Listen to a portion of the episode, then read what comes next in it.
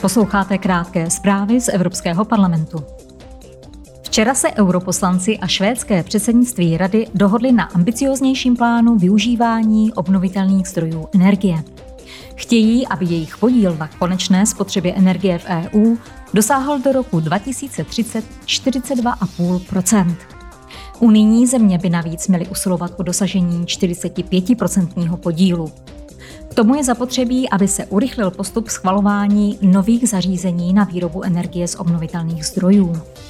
V odvětví dopravy by využívání zelené energie mělo vést ke snížení emisí skleníkových plynů o 14,5% Aby mohl návrh vstoupit v platnost, musí jej nyní schválit parlament i rada.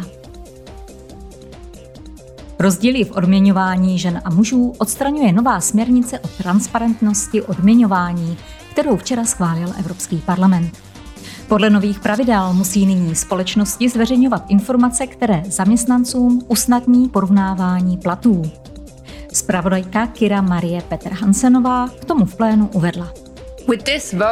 Tímto hlasováním rušíme smlouvu o mlčenlivosti v otázce odměňování, posunujeme práva zaměstnanců a jejich individuální právo na informace a žádáme zaměstnavatele, aby rozdíly v odměňování zveřejnili a napravili.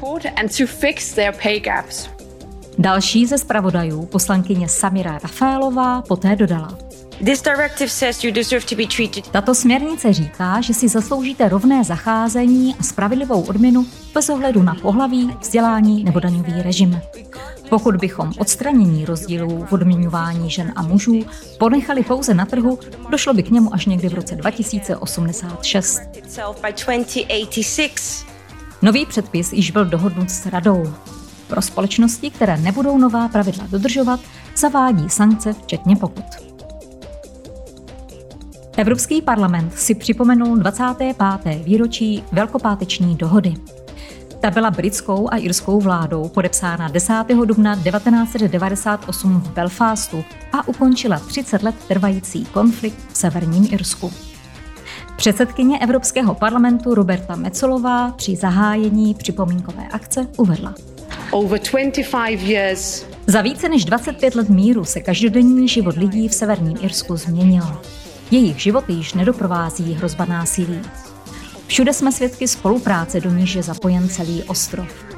Přesto je třeba tuto belfástskou dohodu dále rozvíjet.